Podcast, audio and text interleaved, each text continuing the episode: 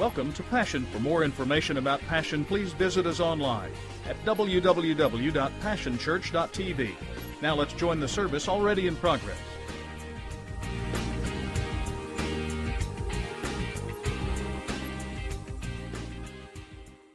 We're, we're, you got to talk to me a little bit today. We're going to start a new series today uh, called Homework. I just want to kind of reflect back. I hated homework.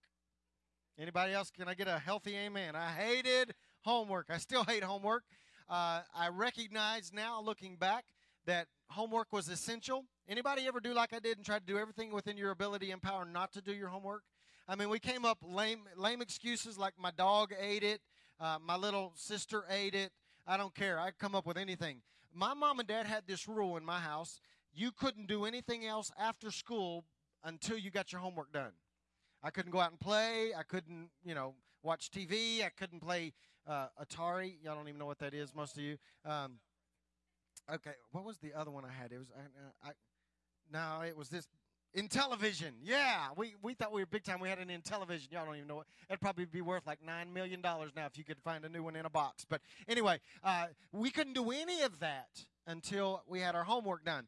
What I've discovered in life is that uh, there's still homework to be done.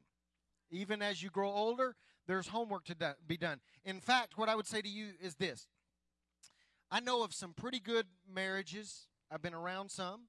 I've seen some pretty healthy homes, families, but I've never seen one yet that didn't still require work. It is a constant uh, effort and there's constant diligence required. And so, what we're going to do over the course of this week, ladies, just let me tell you if you got an amen in you, you better get it out today because I'm going after the guys today. And so you get to amen this week. Guys, just hang on. You get to amen next week. And normally the guys can amen louder than the girls. So y'all bet, girls, you better get it out of your system today. Just amen me. Just waylay your guy. If you're sitting next to your, your guy, just, I mean, just put it on him. Amen. Every word out of my mouth just so he'll feel beat up. No, I'm playing. Okay. The reason that I feel like we got to start with the guys, we're going to talk about working dads, is because uh, here, you know, uh, the key to our families are our men. Okay, now I know in our society we got single moms and, and all that kind of stuff, and I'm not bashing single moms. Really, what I'm saying to you is it just makes a single mom's job even harder because she's got to do both. What we're going to talk about will apply to all of us, but I want to hone in on the men today. The reason that is important is because the man is the foundational uh, element of our home. Uh, by God's structure, and so we got to make sure that we get our thing right. I also want to say to you, uh, as an example, uh, the impact of not having fathers. Healthy father relationship, husband relationship, is revealed in what I'm getting ready to tell you. Did you know that in America, the, right now, there are almost 2 million people incarcerated? They're in prison. Almost 2 million. And of those 2 million, 93% of them are men. And of those 93%, 85% of those men came from fatherless homes. And so, what that reveals to us is that it is necessary for the men to step up and fill the role of the priest, of the leader of the home, if our homes are going to be everything they're supposed to be. So, what I think we ought to do this morning is let me talk to you about doing the work that God has called us to do as men and as dads and as husbands. And the best way I know to illustrate that to you is to show you in Scripture an example of what we're not supposed to do. All right, let me show you. It's in 1 Samuel chapter 2, beginning in verse 12. And it says this Eli's own sons were a bad lot. They didn't know God and could not have cared less about the customs of priests among the people. Ordinarily, when someone offered a sacrifice, the priest servants were supposed to come up and while the meat was boiling, stab a three pronged fork into the cooking pot. The priest then got whatever came up on the fork. But this is how Eli's sons treated all the Israelites who came to Shiloh to offer sacrifices to God. Before they had even burned the fat to God, the priest servant would interrupt whoever was sacrificing and say, Hand over some of that meat for the priest to roast. He doesn't like boiled meat, he likes his rare.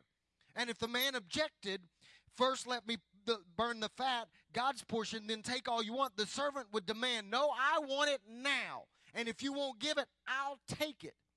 It was a horrible sin these young servants were committing, and right in the presence of God, desecrating the holy offerings to God. 1 Samuel chapter 2 verse 22. Now Eli was very old, who was very old, heard about everything his sons were doing to all Israel and how they slept with women who served at the entrance to the tent of the meeting. And so he said to them, Why do you do such things? I hear from all the people about these wicked deeds of yours. Verse 29. Why do you scorn my sacrifice and offering? This is God speaking to Eli. Why do you scorn my sacrifice and offering that I, that I prescribed for my dwelling? Why do you honor your sons more than me by fattening yourselves on the choice parts of every offering ma- made by my people Israel? 1 Samuel chapter 4, verse 17.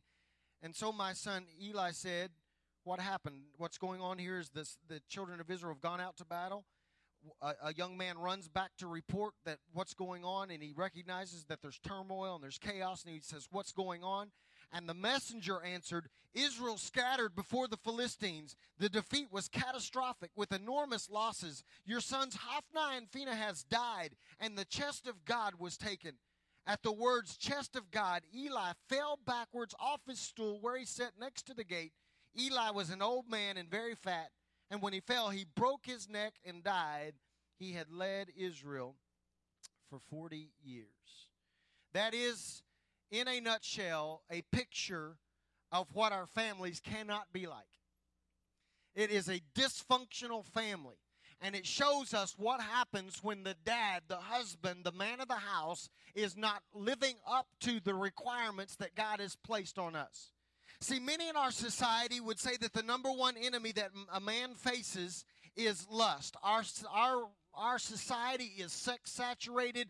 I mean, we use sex to sell everything toothpaste, uh, shampoo, I mean, cars. It does. It's ridiculous. It has nothing to do with the woman, but we we we flaunt sex and use it. It's on every billboard. It's on magazines. It's on the computer. It's everywhere. That's what we utilize. And so most of most when you start talking about men, we go, well, the number one man, the number one enemy a man faces is lust.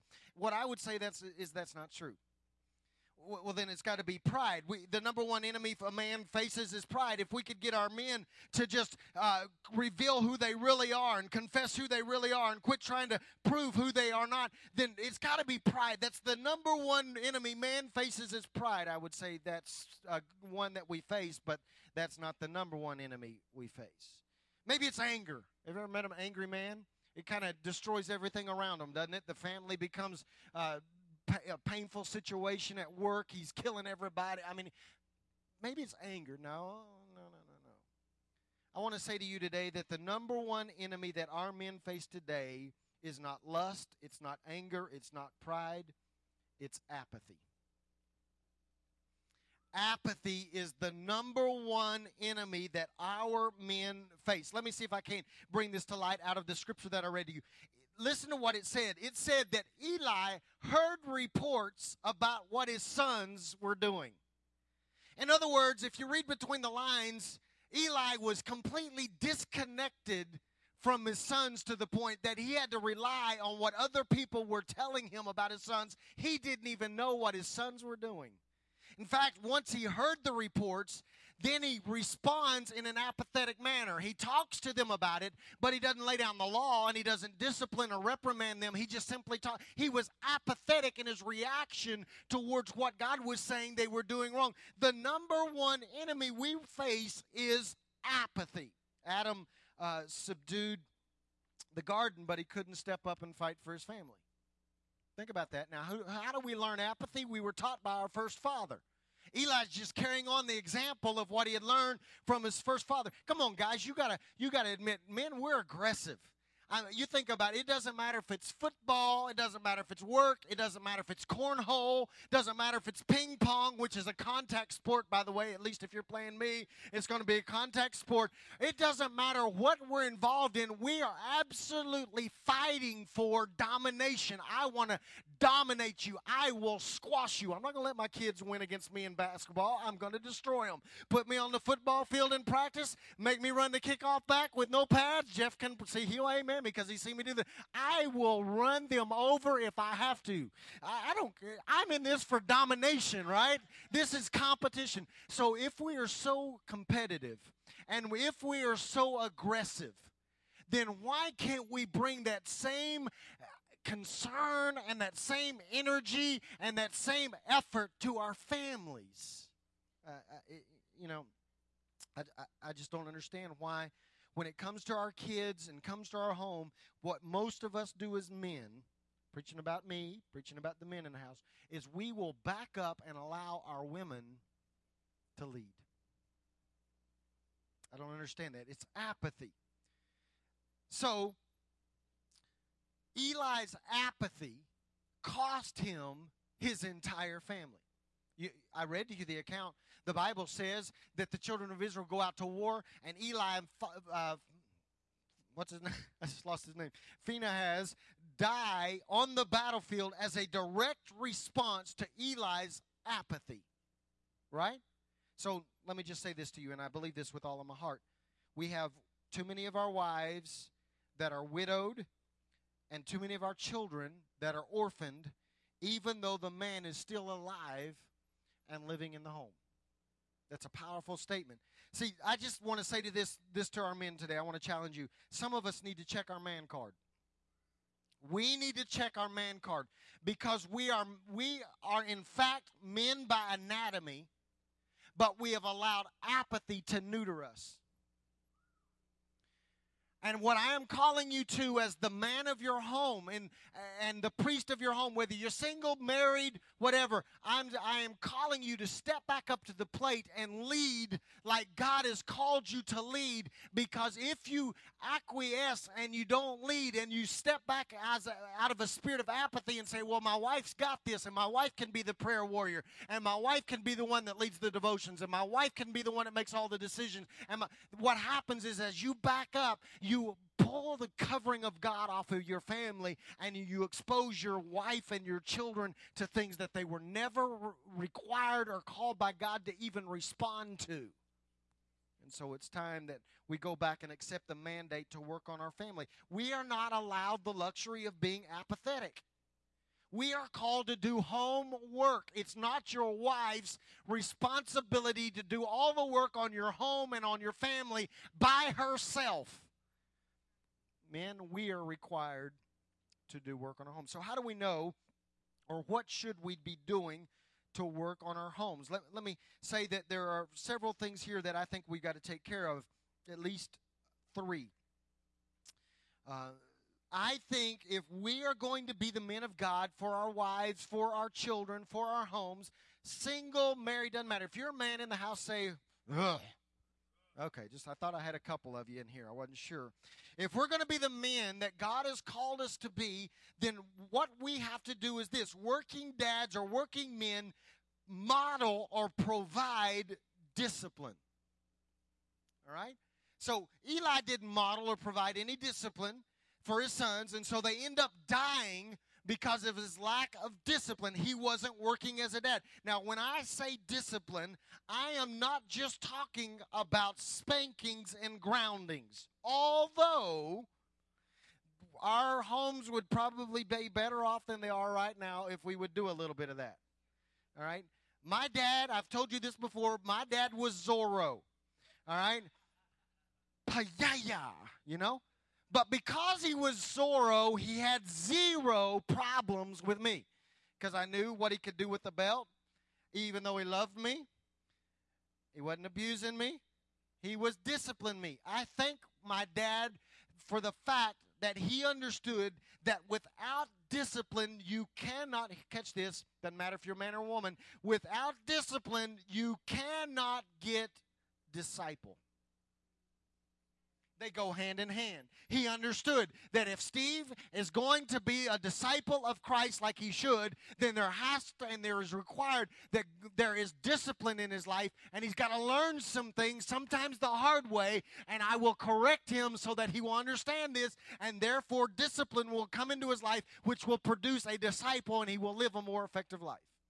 And so that's what he taught me. See, I, am talking about the entire scope and concept of discipline. Our lack of discipline actually disciples our kids another way. If we don't provide discipline in our home, again, I'm not just talking about spankings and groundings. If our homes aren't marked by discipline, we actually disciple our children another way. We disciple our children to be surrounded by chaos and catastrophe for the rest of their life. That's what happens. So here are some three areas that I think as men, especially as men, that we have got to provide discipline. Are you ready? Number one is we've got to help our families learn how to do good decision making. We got to help our families learn to make good choices. Eli's sons were making absolutely terrible decisions, and Eli never provided them any guidance. He just stood by and watched as they made decisions that would ultimately destroy their life. And he said he sat there and did nothing. He should have been modeling for them decision making. How many of our wives and kids are making life altering decisions with no assistance from us? For instance, we will, men are bad about this, some women too. We will literally watch our children date people that they should never date, and because we don't want to, they might not talk to us about their dating life anymore if we come down hard on them tough. But we will watch them date people we know are not saved, or if they are saved, they're not where they should be, and we won't say squat. And then we wonder why they get hurt and they get destroyed, they get pregnant, they get married and divorced, they get brokenhearted, they carry baggage into the relationship that God has intended for them. It's us. We haven't taught them to make good decisions. Guys, I, man, I pick my kids up from school every day, and I am shocked when 16 year old girls come out of the school wearing things with stuff hanging out all over the place. And the first thought that comes through my mind is where's the dad? Forget the mom, because the dad knows how men think. And for me as a man, I'm not letting my 16 year old daughter out of the house wearing that. I mean, we're probably going to get a curtain and cut a hole in it and put it over and tie it around the ankles, and she's going to go to school like that. You understand what I'm saying? I just had this Carol Burnett flashback, that Gone with the Wind scene where she grabbed the curtain rod. You remember that? Yeah, that's what my daughter, if I had a daughter, that's what she would look like when she went to school, right? I pray for my boys because I'm like, where are the men in these little girls' lives that are, they're they're actually impacting my boys because they won't help their daughters make better decisions about the length of their shorts and the lowness of their shirts. Give me a break. Where are the men? If you got a daughter, lock her up. Just put her in the bedroom, lock her up, don't let her out till she's 35, all right? It'd be better for you, better for her, b- better all around. Decisions, right? What about this one? We will allow our children, and sometimes even as men, we'll allow our spouses to make terrible financial decisions and never step in and say no. How do we stop all that? We model good decisions. We, you know how I learned to tithe? My mom and dad taught me to tithe. They would give, I was making big bucks back then. They would give me a dollar a week allowance. Whew, I was rolling in the dough, man. I knew that before I could ever leave their presence, the first 10 cents went in my tithe jar. They modeled for me as a five and a six year old good financial decisions. I learned to tithe. We teach our children to tithe by tithing. We teach our children to save by saving. We are responsible to help our children's financial future. You are teaching your kids right now how they are going to live their future life by how you handle your money.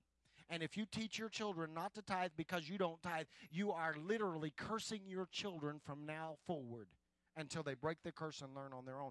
We are obligated as men to teach our families and to model for our families how to be blessed, how to be uh, supernaturally touched by God in every area of our life by how we discipline and model discipline for them. The th- second thing is this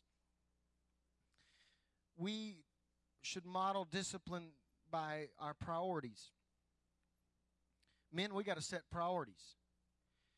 Let me let me see if I can't bring some light to this. There's a re- really revealing portion of scripture that I read to you about Eli. The Bible says that Eli, this is how it was worded in the Message Bible Eli was very fat. So? Well, I've taught you that your nat- the natural reveals the spiritual. And so Eli's physical condition reveals his spiritual condition. In other words, he lacked any discipline. It's not enough to talk a good game. He can talk about a disciplined life. He can preach it because he was the priest. I guess he had the opportunity to preach. He could preach and do devotions about a disciplined life. But his sons watched his natural life and it revealed to them that there was no priorities. In fact, Bible tells us that his priorities was his food. Even God said to him, Why do you prefer what you eat over me? He preferred his sons over God. His priorities were all jacked up, and because they were all messed up, and these young his, his young men saw that with their own eyes that they didn't see any discipline, then what happens is they failed to learn to live a prioritized life. Let me let me say it like this. Men, you must make God a priority, or your kids and your wife will not.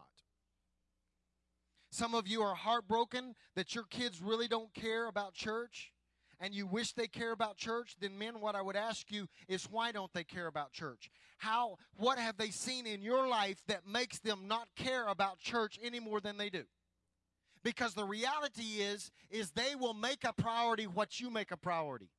And therefore, if they hate church, then there's probably a pretty good chance that they've either heard you say something or they've watched you skip church for various reasons and sundry reasons and any reason, like a good football game on Sunday afternoon that I can't stand to miss. And they say, well, then God is not the priority, football's the priority, or whatever's the priority, the lake's the priority, the car's the priority, the job is the priority, and they, and they get their life out of whack. They learn that from us.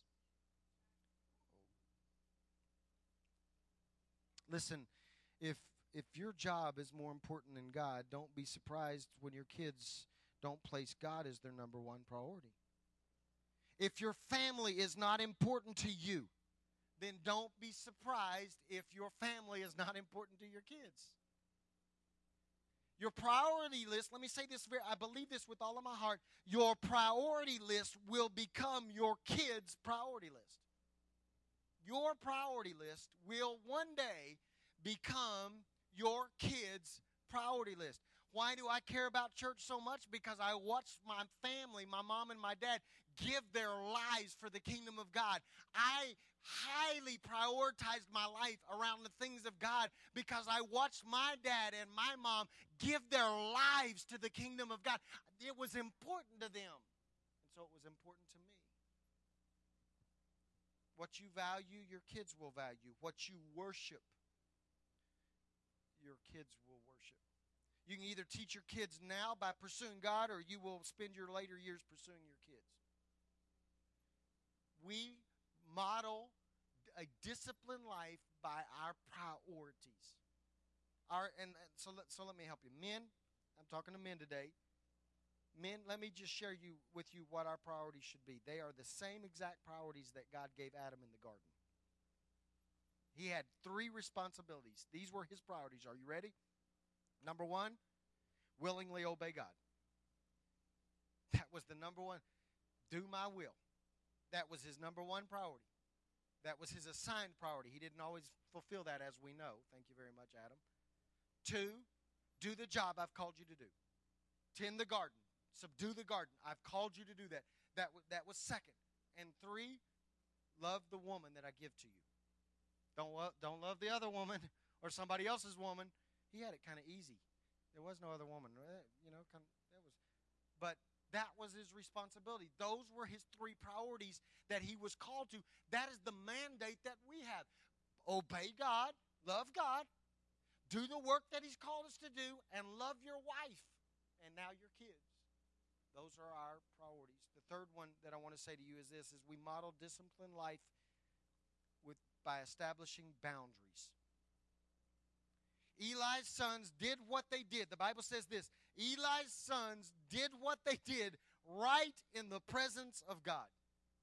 They slept with the women that were manning the gates of the temple, and they stole the food from the offerings right in the presence of God, and Eli did nothing. But what we know is that Eli had the, had made a covenant as a priest to stand up for what was right, and and his one of his number one obligations was to protect the temple, and he wouldn't fulfill that. He wouldn't set the boundaries. He even had the authority to excommunicate his own sons and get them out of the temple and say, "You can no longer be priest," and he wouldn't do it because he would establish no boundaries. I just want to say this to you this morning. Many of our greatest regrets in life could probably be avoided if we would just put guardrails in place. If we would establish some guardrails, most of the issues that I have dealt with in this body with men and women alike would have never been, been become an issue if we would have just established some guardrails in our life that we wouldn't go past. Boundaries. If you don't establish guardrails in your life and in the lives of your children, you will find yourself in the same position that Eli's daughter in law found herself upon the news of Eli's death and upon the news of, his, uh, of her husband and brother in law's death. The Bible says she gave birth to a baby and she named that baby Ichabod, which means the glory has gone. And what I would say to you this morning is that guardrails and boundaries keep the glory in the house. It is the boundaries that we place in our life that establish this guardrail system, this, this encompassing system of areas that we won't go past. That when we get there and almost step over and realize what we're about to do, we pull back and the glory stays in the house. It is when we cross the guardrails, the glory leaves. The favor is gone. Some of you need to set some boundaries today with your time. Some of you guys need to set some boundaries with your job. Some of you need to set some boundaries with relationships. Some of you need to set some boundaries with your computer. Some of you need to set some boundaries with your TV. And we're going to help you in some of those areas today, I promise. Hang on. We're going to get to some really practical stuff here in just about two or three seconds, and I'm going to be done. But we are called, we are mandated, men and women alike, establish boundaries in your life. Listen, you'd better set up some boundaries, or you better be prepared to deal with a lot of debris because your life will fall apart if you don't set up boundaries. Eli wouldn't set boundaries. You can guard now or crash later. What is or is not acceptable in your home? That's guardrails.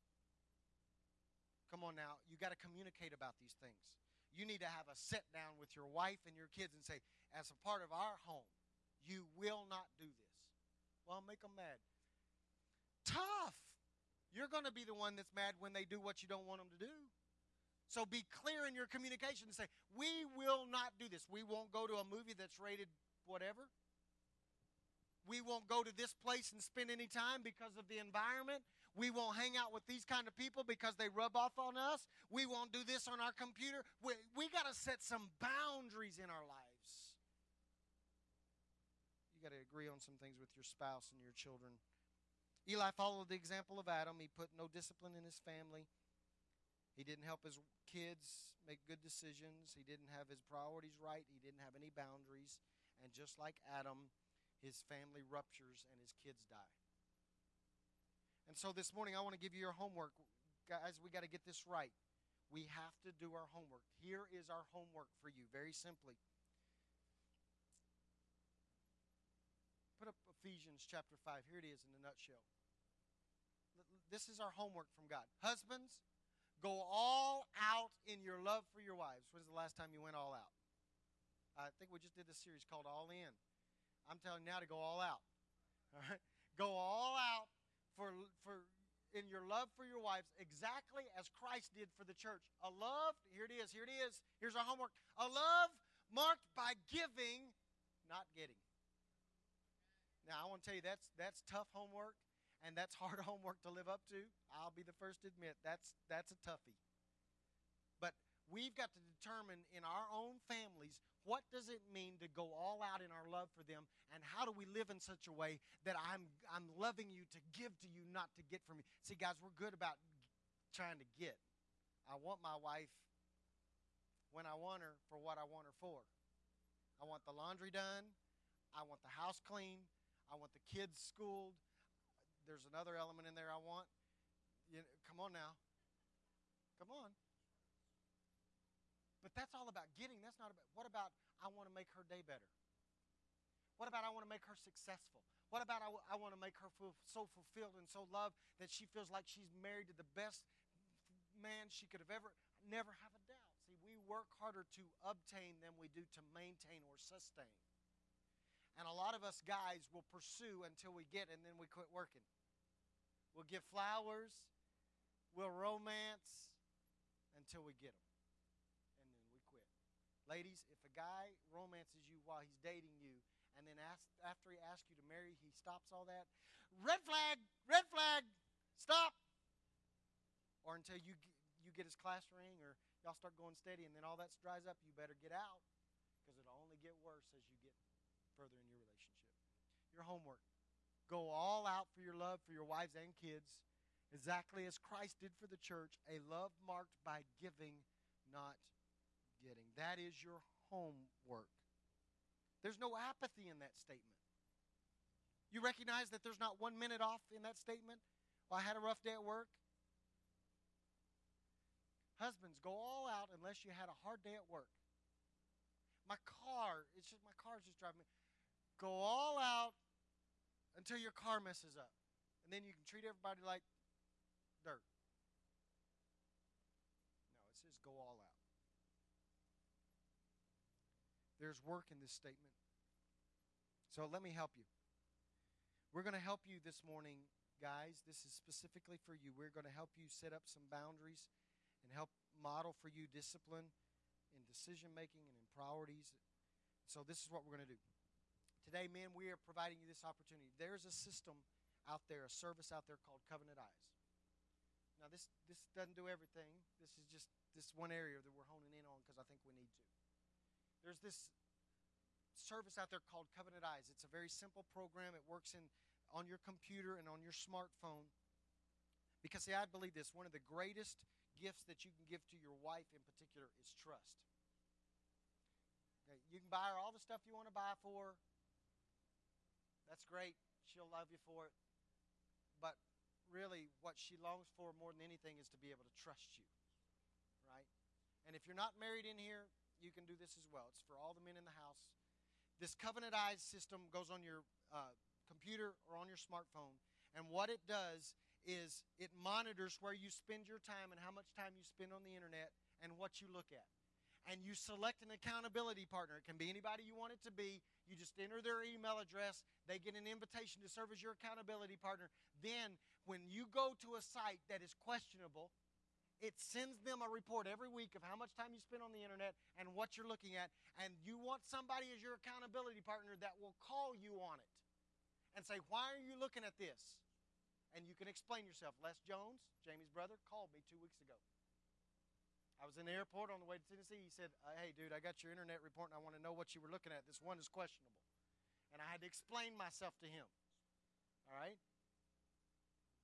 Listen, our leadership team almost we're about 90% right now and they're going to all be there i promise you are, have signed up for this program because i believe that the greatest thing we can do for our families is model discipline and say to them we will not do this. Women let's just be honest how many of the ladies this is your chance to respond how many of the ladies in the house that are married right now have wondered at times what your husband is actually looking at online? Any, y'all not brave enough are you okay yeah okay i got a few. All right i got a couple for you. You know we're going to help you I, we could listen. Tar, when I sent the email out to our leadership team that we were going to do this, Tari read the email to Amy and she started weeping because she recognized this is the greatest gift you can give to me as my spouse is trust. Okay, here's the deal. Normally, Covenant Eyes costs nine dollars a month to sign up, and most of the time I'm, I'm there. We go, man, I can't afford nine dollars a month. Okay, so let me make it real easy for you. I contacted them, and what would normally cost you 108 bucks a year, we have we have contracted with them through the church that it will only cost you two dollars a month, 24 bucks a year. So here's what we need you to do. If you want to join this, there's some information on the com center out there. I encourage every man in the house to do, married, unmarried, 10 years old up. I don't care. If you've got internet access, you ought to be on this thing. That you just come and see me and say, I want to be a part of that. and you can write us a $24 check or you can write a $2 check a month and put it in the offering plate and give me your email or you can sign up. I'll send you, you can do all the sign up yourself. You just give me your email. I will send you the document that you push the button, it signs you up. You select your accountability partner. I don't ever see your report, they see your report. Your wife might ought to be your accountability partner. And it provides trust for them. Two bucks a month, and you can buy greatest gift you could ever buy for your wife and your kids. I have seen families literally destroyed by what they do, what men do on the internet. I've got two guys at least in my life or were in my life that are no longer part of my life because they walked away from their families, they're divorced, their kids are traumatized, and they're married to a lady they met on the internet. And their life is falling apart. Two bucks a month. Well, I don't want anybody to know what I'm on the, looking at on the internet, then you got a problem. Wives, put the pressure on them. Say, all I want for my birthday this year is two bucks a month. I'll sign you up. Okay? The second thing we're going to do is this. Um, we're going to start this monthly gathering called the Allies. Listen, the price of the price of concealment is much greater than the price of confession. And so what we're going to do is we're going to get together once a month. The first one is on October 1st. It's on a Saturday morning, 8 a.m. at the Runway Cafe at Wiley Post Airport. It's for men 16 years old and older. We're going to sit around and we are going to be unbelievably transparent. That's why I put an age limit on it, 16 and up. We're going to talk. We're going, I'm going to start a set of devotions, and we're going to eat together, and it's going to carry us through. And on a monthly basis, we are going to get together, and we are going to talk about real issues.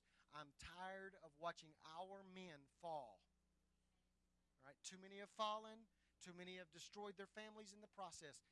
I would rather us get together once a month and talk now than to do marriage counseling later. Okay?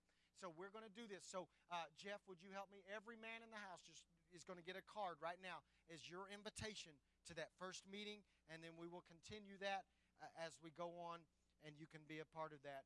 That is our homework. That is what we're going to do together. This is your make it a priority. Make it a priority. Be there. Well, I can't afford the food. Okay, come and hang out. You don't have to buy any food. Come and hang out for about an hour, hour and a half. We're going to be transparent with one another and look at one another and say, How's your family doing? I don't want to know how your job is doing all, unless it impacts your family. I want to know how you and your wife are doing. How are you and your kids doing? What have you been spending time watching on TV? What have you been watching on the internet? What are you doing? And we're going to talk about it and learn from God's Word together. And we're going to guard each other's back. Because here it is the deal. I did this before. If one of our men fall, it impacts the whole body. We can't afford for anybody else to fall. This is how I want to end this morning. I want every man that will to come and join me up here.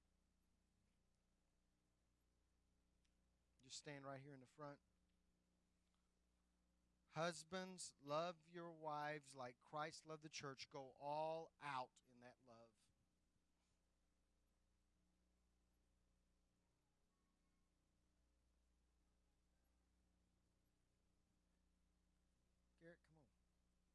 man. I understand you're a young man, but you're a man. I'm glad you've got a good model in your life that's modeling just. Ratner, come on. Quinn, where you at? I know you work like a girl, but you're not a girl. Come on.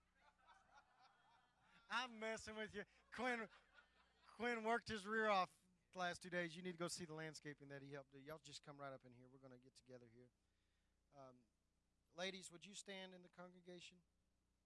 And would you just stretch your hands out as we kind of band together as a group of brothers in the Lord? I just believe God's calling us to great things. It's time for the men to step up. House, come on. I know you're running sound. You got to be a part of this too. House and Angie finalized adoption for Mika this week. Was that this week? My my week last week. My my weeks are all running together, dude we went to the courthouse and got the official papers, and she is a, she is now uh, I started to say a house now a Fultz. so, Amen, Father, we just pray today as men that you would call us, challenge us. we step up to the challenge that you've called us to. Help us to love our women all out. Help us to love our kids all out. God, help us to love what you love and to hate what you hate. I pray that you'd help us to model discipline by the decisions we make, by our priorities in our life, God, by the boundaries that we're willing to set up. God, we ask that you penetrate the secrets of our heart and our life. Help us to give our families the greatest gift that they can ever get our trust and, and understanding that we're trying our very best to live a holy and a pure life. God, I, I thank you for these men. We are in this together, God. We will fight for one another. If I see the enemy coming against one of my brothers, I refuse to just stand by and do nothing. We will battle for one another. We are fighting together in this. Call us, I pray, oh God. I pray for every man in this circle every family represented, every family in the future represented. God, that you would enable us to be mighty men of God that would do great exploits for your kingdom. And we understand that we can only do that if we start setting up the guardrails in our lives right now. Keep us from falling, oh, I pray, oh God. Help us in our walk with you. Anoint us to be the men of God you've called us to be in our families, I pray. God, help us to do your will, to obey you, to do the work that you've called us to do, and to love the woman that you've given us to love or that you will give us to love. Father, we believe you're going to call us to do that and we just we partner with one another to accomplish that great call on our lives. We'll praise you for it in Jesus' name. Amen. Guys, listen, look at me. Join Covenant Eyes. It's easy. It just operates in the background. You don't even know it's there. It's simple. It's two bucks a month. Greatest gift you can ever give to your family. I promise you. If you want to be a part of that, you just write your name down. Give me two bucks. We'll sign you up. You can select your own accountability partner. All right? And then join me on, on these ally meetings, allies meetings, and let's talk. Find out what life is really going on in, in, in your life and where, where, where we struggle. All right? Love you guys. Thanks for being here this morning. We'll see you uh, next week. I encourage you next week after second service, go by the Bethany campus. Just stop in and see what God is doing. Amen.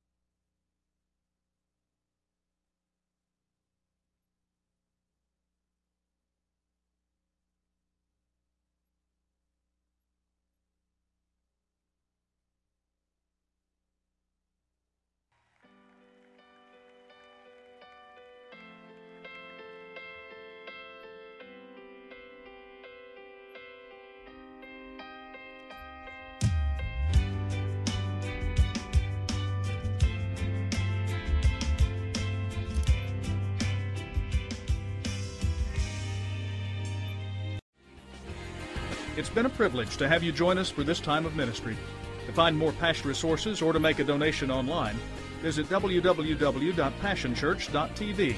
Remember, you can't live without passion.